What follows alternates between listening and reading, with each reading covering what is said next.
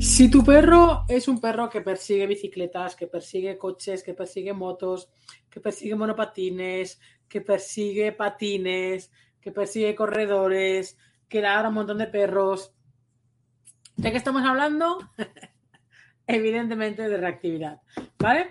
Vamos a, a hablar hoy un poquito de este tema, de un, de un aspecto muy importante que tiene que ver con el tema de cómo podemos manejar estas situaciones en la calle, ¿vale? En el día a día que se nos presentan. Bueno, pues como decía, vamos a, a leer un poquito de este libro. ¿De qué libro? De, de, de mi libro. Del libro Desafiar la Reactividad uno, ¿vale? Ya sabéis que forma parte de una trilogía en la que está el dos y el tres, y el dos y el tres lo envío en octubre porque estará la trilogía al completo, estará disponible en octubre, pero las personas que estén reservando el pack desde ya, o desde que salió en abril, el primero os lo envío, eh, nada más hagáis el pedido, y el dos y el tres os lo envío sin gastos de envío en octubre, además de tener un descuento, evidentemente la saga al completo tiene un descuento muy, muy importante, la verdad.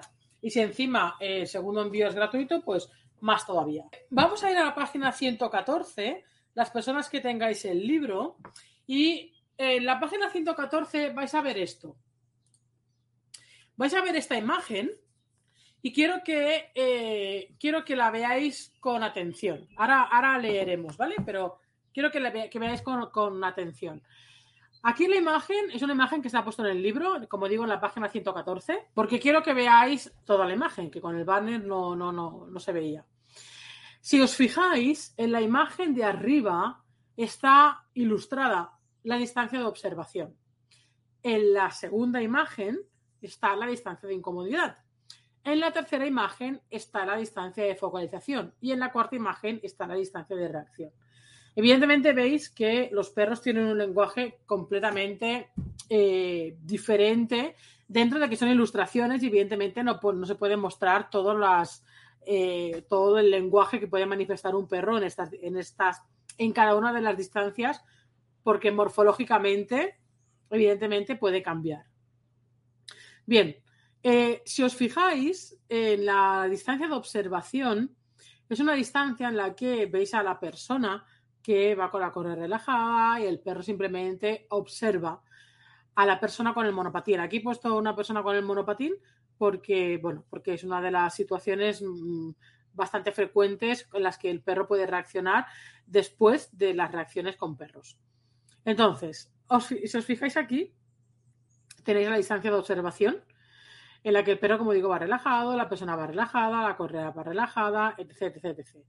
Si os, nos fijamos en la distancia de después, en la distancia de incomodidad, aquí podemos ver una distancia en la que eh, podemos deducir que el perro tira de la correa, el perro tensa un poco la, tensa su, su cuerpo, ya está observando al, al estímulo de una manera diferente. Eh, y es donde podemos ver la distancia más de... O sea, el perro está incómodo, está un poco excitado, está nervioso, pero no reacciona.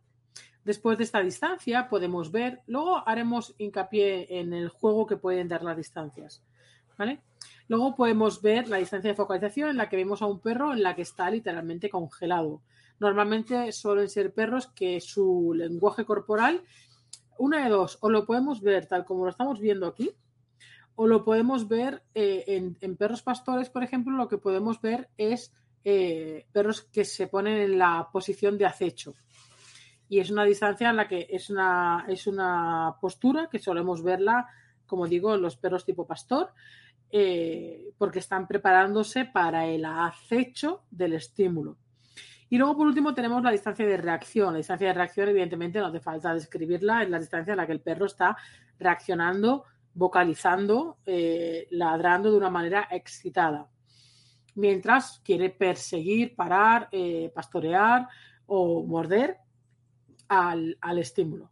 Una vez hemos visto esto, ahora quiero que nos vayamos a la página ciento quince, porque la ciento catorce es la que está esta imagen. En la página ciento quince vamos a hablar de... El otro día estuvimos hablando de la distancia de incomodidad. Vamos a hablar un momento...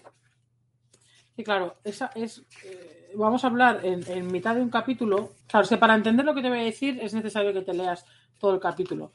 Bien, cógete el libro, ¿vale? Vete a la página ciento quince. Vamos a leer una, un trocito con respecto a la focalización. La focalización aparece cuando el perro viene de un estado tranquilo, es, o sea, el de observación. Una vez sea sobreexcitado con la reactividad, irá a la incomodidad, pero no focalizará de nuevo. ¿Por qué digo, por qué quiero decir este párrafo? Porque este tema, y voy a volver a poner esta imagen, si nos fijamos, hay un orden, ¿vale? Distancia de observación, incomodidad, focalización. Pero si nos vamos a la página eh, ciento uno, ¿vale? Si tú vas a la página ciento uno del libro, vas a poder ver que eh, las distancias en, en, una primera, en una primera mirada está la de observación, incomodidad, focalización, reacción, ¿vale? Pero no todas se dan siempre, sino que eh, pueden haber diferentes combinaciones, es decir, observación, incomodidad, focalización, reacción, que sería esta, observación, focalización, reacción, ¿vale? Y observación, reacción, eh, digamos, en la, en la ida. Si nos vamos a la vuelta, y esto lo puedes ver en la página. Vamos a ver. Aquí nos vamos a la página. Madre mía, no sé ni en qué página está. En la página ciento cuarenta y cinco, ¿vale? Que la vuelta sería reacción, incomodidad, focalización. Es decir, a la vuelta no tendríamos la focalización, que es lo que te acabo de... de de leer en la página ciento quince. Recuerda que en la página ciento quince te acabo de decir que la focalización aparece cuando el perro viene de un estado tranquilo, es decir, el de la observación, y una vez se ha sobreexcitado con la reactividad, irá a la incomodidad, pero no focalizará de nuevo. Eh, otro aspecto importante es que no siempre cantidad es calidad, es decir, no porque estemos más tiempo en la calle con el perro significa que es mejor para él. Bueno, ese tiene otro contexto, ¿vale? Con respecto al, al capítulo. Bien, lo que te quiero decir con esto, que por eso he querido poner esto y, y querido, he querido decirte tres páginas, eh, es muy amplio. El tema de las distancias está explicado de una manera hiper mega amplia en el libro, ¿vale? Tanto en el tema de pautas como en el capítulo especial que hay de, de distancias. Y lo que quiero que entiendas es una cosa, porque a veces nos perdemos en estos detalles que no son tan importantes. Lo importante es observar. Tú vas andando con tu perro, ¿vale? Y, y en un momento determinado tu perro observa, tu perro ve algo, un estímulo que le provoca una tensión o una excitación. Si le provoca una excitación, normalmente, normalmente o de manera habitual, pero no siempre, ¿vale? Porque todo tiene muchos matices, ¿vale? Lo que va a pasar es que si se excita o si se sobreexcita, va a ir, ya, ya no va a entrar en la, en la focalización, sino que va a estar nervioso, es decir, incómodo, y de ahí va a encadenar, depende de la distancia, en la reacción. En cambio, hay otros perros que cuando ven el estímulo se ponen tiesos y se quedan congelados, o bien en la, como te decía antes, en la posición de, de, de pastoreo, de pastoreo, de, de acecho. Que, pero se quedan congelados igual, ¿vale? Solo que los, unos se pondrán tensos rectos, tensos de pie, y los otros se pondrán tensos pero acechando. Esa sería la focalización. La focalización es cuando el perro está literalmente congelado, mirando el estímulo, y está a esto de reaccionar. ¿Qué pasa? Que si el estímulo se acerca o pasa a una distancia a la que el perro no puede eh, tolerarla, va a reaccionar. Si en cambio el estímulo se aleja, el perro pasará a una breve distancia de incomodidad porque esa tensión la tiene que liberar, ¿vale? Y brevemente llegará a la de observación, la que podemos pasear de una manera tranquila. Esto puede parecer complicado, pero no es tan complicado, porque son secuencias que se dan de manera natural en nuestro perro.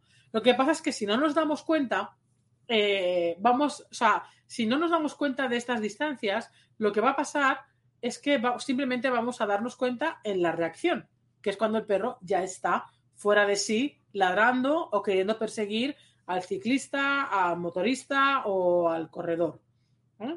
O al del patinete. Entonces, ten en cuenta esto.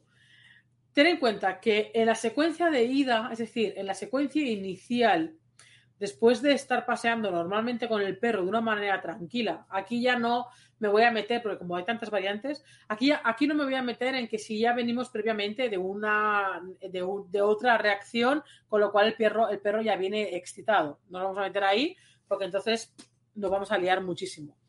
Aunque, como digo, aquí en el libro está hiper mega detallado.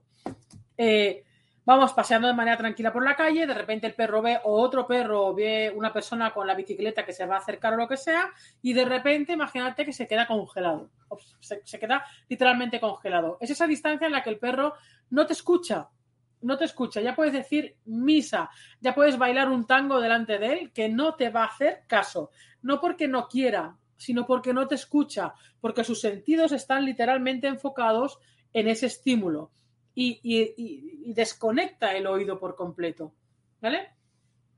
Por lo tanto, va a estar focalizado con el estímulo. Y aquí va a depender, como decía, de lo que haga el estímulo o de lo que hagamos nosotros.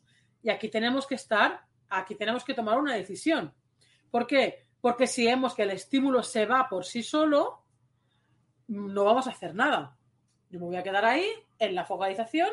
No lo voy a sacar de la focalización porque si yo veo que el estímulo se va, el perro saldrá solo de la focalización, ¿vale? Y saldrá para atrás, es decir, saldrá hacia o una breve incomodidad o, o, o a la observación si la focalización no ha sido muy intensa, ¿vale? Ahora bien, ¿qué pasa si veo que el estímulo se acerca? Es decir, se está comiendo distancia y se va y va a pasar por una distancia más corta de la que yo y mi perro estamos teniendo en ese momento. Que aquí sí que tú o yo, o la persona que esté con el perro, vamos a tener que buscar esa distancia para atrás, para atrás, para el lateral, depende del contexto en el que estemos, ¿vale? Pero tenemos que intentar, tenemos que romper esa focalización. Y tenemos que buscar esa distancia en la que no reaccione, porque si no hacemos nada, así como en el otro escenario que te acabo de decir, si el estímulo se está yendo, evidentemente si está ganando distancia, yo no tengo que hacer nada porque el estímulo lo está haciendo por mí, que es ganar distancia, por lo tanto yo no tengo que sacar al perro de focalización ahí porque ya me lo va a sacar el estímulo.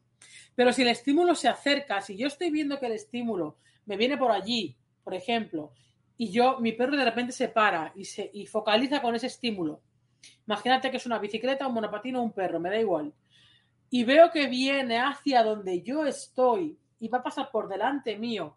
Evidentemente, si va a pasar por delante mío, la distancia se va a acortar.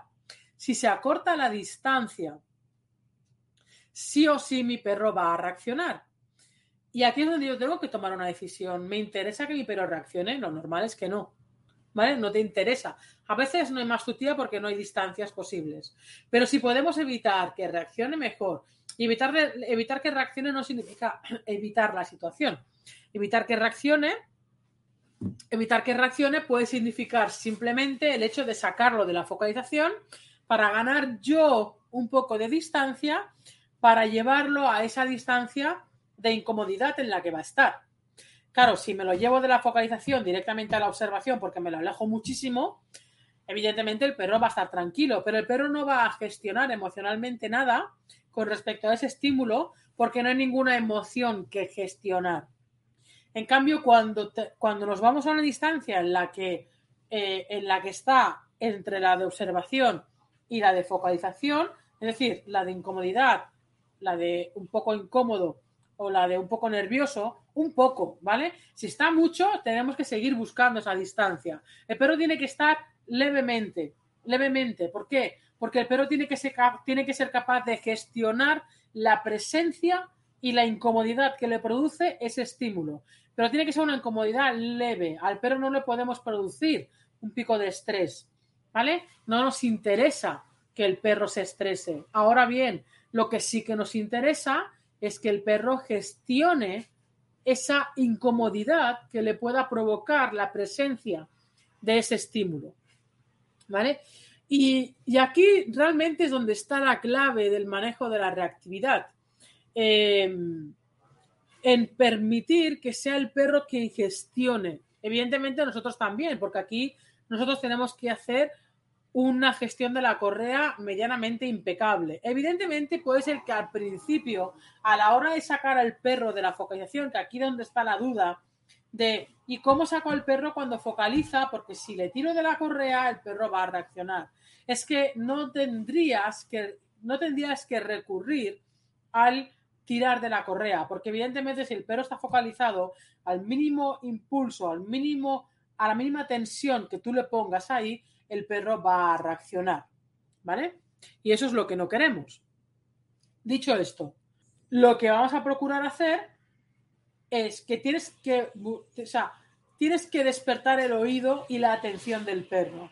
Y hazlo como te dé la santa gana. Puede ser provocando un sonido, puede ser tocándolo, eh, puede ser a través de la nariz, puede ser poniéndote delante para romper en un punto, en un momento determinado la, la, la focalización vi, visual, porque la focalización es visual y es el mero hecho de, no, no para que te plantes delante en plan pantalla, porque si te plantas delante en plan pantalla, el perro te va a estar haciendo así para buscar ese estímulo, ¿vale?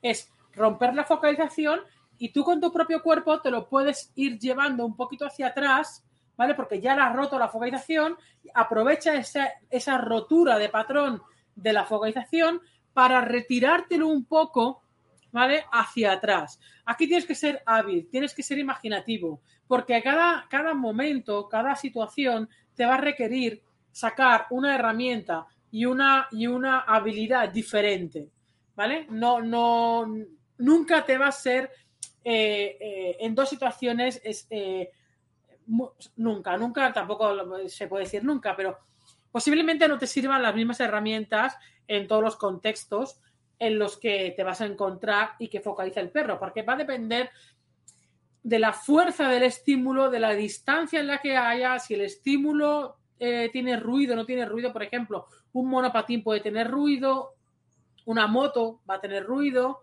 ¿vale? Entonces, eso además de visual, Eh, auditivamente también le puede provocar la reacción, ¿vale? Pero si es solamente visual, por, por ejemplo, un perro o una bicicleta, que normalmente no suenan, ¿vale? No tienen eh, mucho sonido, aquí sí que podemos eh, recurrir a esta rotura del patrón visual para retirar al perro hacia atrás en busca de esa distancia, insisto, distancia en la que tiene que haber una emoción que gestionar. Porque si nos retiramos tanto, no va a haber una emoción que gestionar delante del estímulo. Porque lo que me interesa es que el perro eh, gestione emocionalmente su incomodidad en la presencia o con la presencia del estímulo. Puede haber momentos en los que me interese llevármelo del todo. ¿Por qué? Porque a lo mejor no tengo la distancia suficiente como para trabajar esta parte. Entonces, si no tengo la distancia suficiente para trabajar esta parte y tengo que elegir entre irme o que el perro reaccione y se me vuelva medio loco con un pico de estrés brutal, en, ese, en esa situación en concreto, que tiene que ser situaciones puntuales, sí que voy a elegir irme y luego voy a buscar una situación en la que sí que podamos gestionar, porque la situación, el contexto me lo va a permitir, ¿vale? Entonces, hay muchas variables, muchas, muchas, muchas variables que tenemos que tener en cuenta. Hay muchos tipos de situaciones. Esto no es un A B C. En el libro te pongo varios ejemplos de varias situaciones de qué hacer en cada, en cada situación. Pero aún así, aunque te ponga ejemplos en el libro de diferentes situaciones, hay muchas más, porque situaciones hay tantas como perros hay en el mundo o como personas hay en el mundo. Por lo tanto, lo que sí que te doy es una idea de cómo puedes proceder a actuar tú. Actuar tú me refiero en busca de la distancia, porque tú físicamente no tienes que hacer nada con el perro, ¿vale? Aquí la idea es que sea el perro quien gestione sus emociones y que tú gestiones las tuyas, ¿vale? Porque tú vas a tener que gestionar las tuyas para hacer una buena gestión de la correa, para no ponerte nerviosa, para no tener miedo, para no frustrarte, para no enfadarte, etc, etc, etc, etc, etcétera, ¿vale? Por lo tanto, aquí estamos aplicando un trabajo puramente de gestión emocional, pero valorando y gestionando el entorno, intentándonos, intentando llevarlo a nuestro favor ese entorno. No siempre lo vamos a poder conseguir porque siempre van a haber situaciones imprevistas, siempre van a haber situaciones imprevistas y ahí, pues bueno, la gestionamos como buenamente podamos, esperamos, dejamos que el perro se calme y luego continuamos el paseo, ¿vale? Pero situaciones que te salgan de la esquina, situaciones que de repente te vengan por detrás y no te lo esperes, eh, que venga un perro suelto o que venga una persona que de repente no la hayas visto venir o lo que sea, que se le escape el perro a otra persona. Pueden pasar mil cosas en la calle, pero mil cosas. Eh, lo que tenemos que tener son herramientas internas, internas y externas para poder manejar las situaciones. Y si tu perro reacciona en un momento determinado, no le des importancia, no pasa nada. Es, una vez ha ido el estímulo o tú, o tú te alejas del estímulo o el estímulo se aleja de ti, ¿vale? Y ya está, ya está. Te calmas, te relajas, esperas a que tu perro también baje sus revoluciones, esperas el tiempo necesario, no hay prisa o no debería de haber prisa, ¿vale? Y luego continúas el paseo. Y ya está, no te comas mucho la cabeza, ¿vale? Con el tema de la reactividad no hay que comerse muy, tanto la cabeza. En el sentido, de, eh, cuando digo de comerse tanto la cabeza, me refiero a preocuparnos en exceso, ¿vale? Evidentemente, si tenemos un perro que, que o sea, si estamos paseando con nuestro perro, nuestro perro reacciona diez de diez, nos tenemos que preocupar en el sentido de que esa preocupación tiene que derivar en ocupación para ponernos manos a la obra. Pero aquí yo lo que procuro... y lo procuro en este libro, y procuro en los tres libros, y procuro en los cursos, y procuro en los vídeos, y procuro en las sesiones, es, eh, es darle las herramientas internas al perro. Eh, eh, las herramientas internas al perro para que él gestione su parte, pero tú tienes que gestionar tu parte. Recuerda que el perro no es un ente separado por sí. Eh, hay un contagio emocional, hay una vinculación emocional. Lo que tú sientes se lo vas a... Se, se lo vas Y, eh, inevitablemente se lo vas a pasar también a tu perro, ¿vale? Eh, entonces, las, el comportamiento del perro no es del perro, el, comportamiento manifie- el perro manifiesta un comportamiento que tiene una causa, tiene un origen. Tenemos que buscar ese origen, ese origen es puramente emocional, ¿vale? Y en ese puramente emocional estamos nosotros también implicados, porque una vez más te digo, el perro no nace reactivo, el perro lo vamos convirtiendo en reactivo. ¿Vale? Por lo tanto, recuerda esta parte que es muy importante. Y aquí un mensaje a quien sea que me critique por ahí, que critique el libro sin haberlo leído. Hay que ser un poquito cortito para, para, para criticar un libro que uno no se ha leído. Eh, sobre todo viniendo de otros profesionales, entre comillas, lo de profesionales. Eh, más que nada porque un profesional que se digne no... no no critica a otros sus espaldas, ¿no? Pero eso es otro, otro punto. El tema es este, el tema es eh, que esto no es, eh, y esto lo llevo diciendo años, lo llevo diciendo años, porque la academia lleva años abierta y es lo primero que digo en la academia, los diferentes cursos, sobre todo en el tema de gestión emocional y tal. Claro que evidentemente hemos de evaluar el lenguaje del perro porque hemos de saber entender cómo se comunica nuestro perro, ¿vale? Pero hemos de procurar, ya sabéis que yo soy muy defensora de procurar darle herramientas internas a nuestro perro para que sea él quien tome las decisiones, evidentemente las, las más correctas dentro de su comportamiento canino, ¿vale? Y de, y de la convivencia social. Y esa es mi premisa. Que no lo entienda, ya tiene dos problemas. Eh, o sea, quien no lo entienda, me refiero a que no entienda que trabajo de esta manera. Ya tiene dos problemas. Dicho esto, yo estoy muy contenta, muy satisfecha con todos los cientos y con todas las miles de personas que he podido ayudar en, tos, en estos veinte años, en estos veinticuatro años eh, trabajando con vosotros. Eh, han pasado más de mil personas por la academia.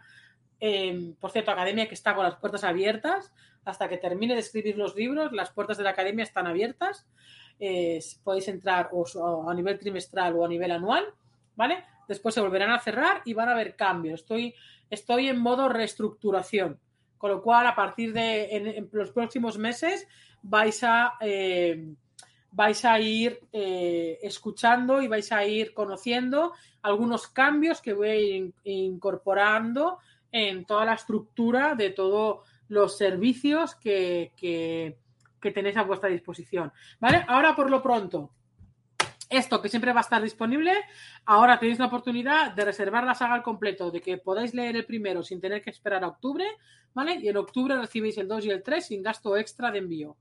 Eh, si no, cogéis el primero y en octubre, pues nada, compráis los otros dos. Eso sí, habrá sus, sus gastos de envío propios de octubre, eh, y esa es la manera en la que te los puedes ahorrar. Es muy interesante el libro, las opiniones que me están llegando del libro son muy, muy buenas, las podéis ver en la página desafiar la reactividad punto com.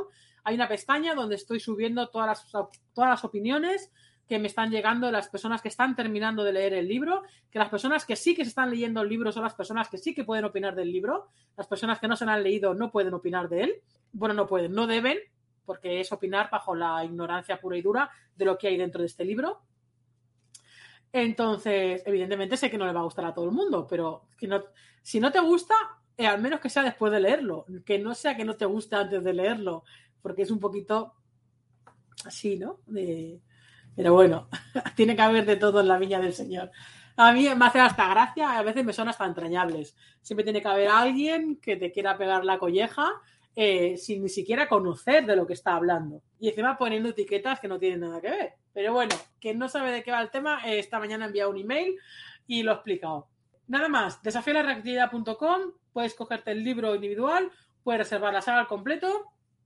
Recuerda que cada libro viene acompañado de vídeos, ¿vale? Que complementan la información que hay en los libros, porque hay información que quiero que la veas de manera visual en vídeos, como la gestión de la correa, como gestión emocional, como el tema de las distancias, de cómo, eh, casos reales eh, de alumnos que han pasado por la academia o por programas de, de por programas online o, o, o presenciales que he podido grabar, ¿vale? Y, y están puestos en, el, en, en los vídeos que acompañan al libro, ¿vale? Para que puedas verlo y hacerte una idea visual de lo que estamos hablando. Visual y en movimiento, porque visual tiene las ilustraciones, pero visual me refiero a, a movimiento en vídeo.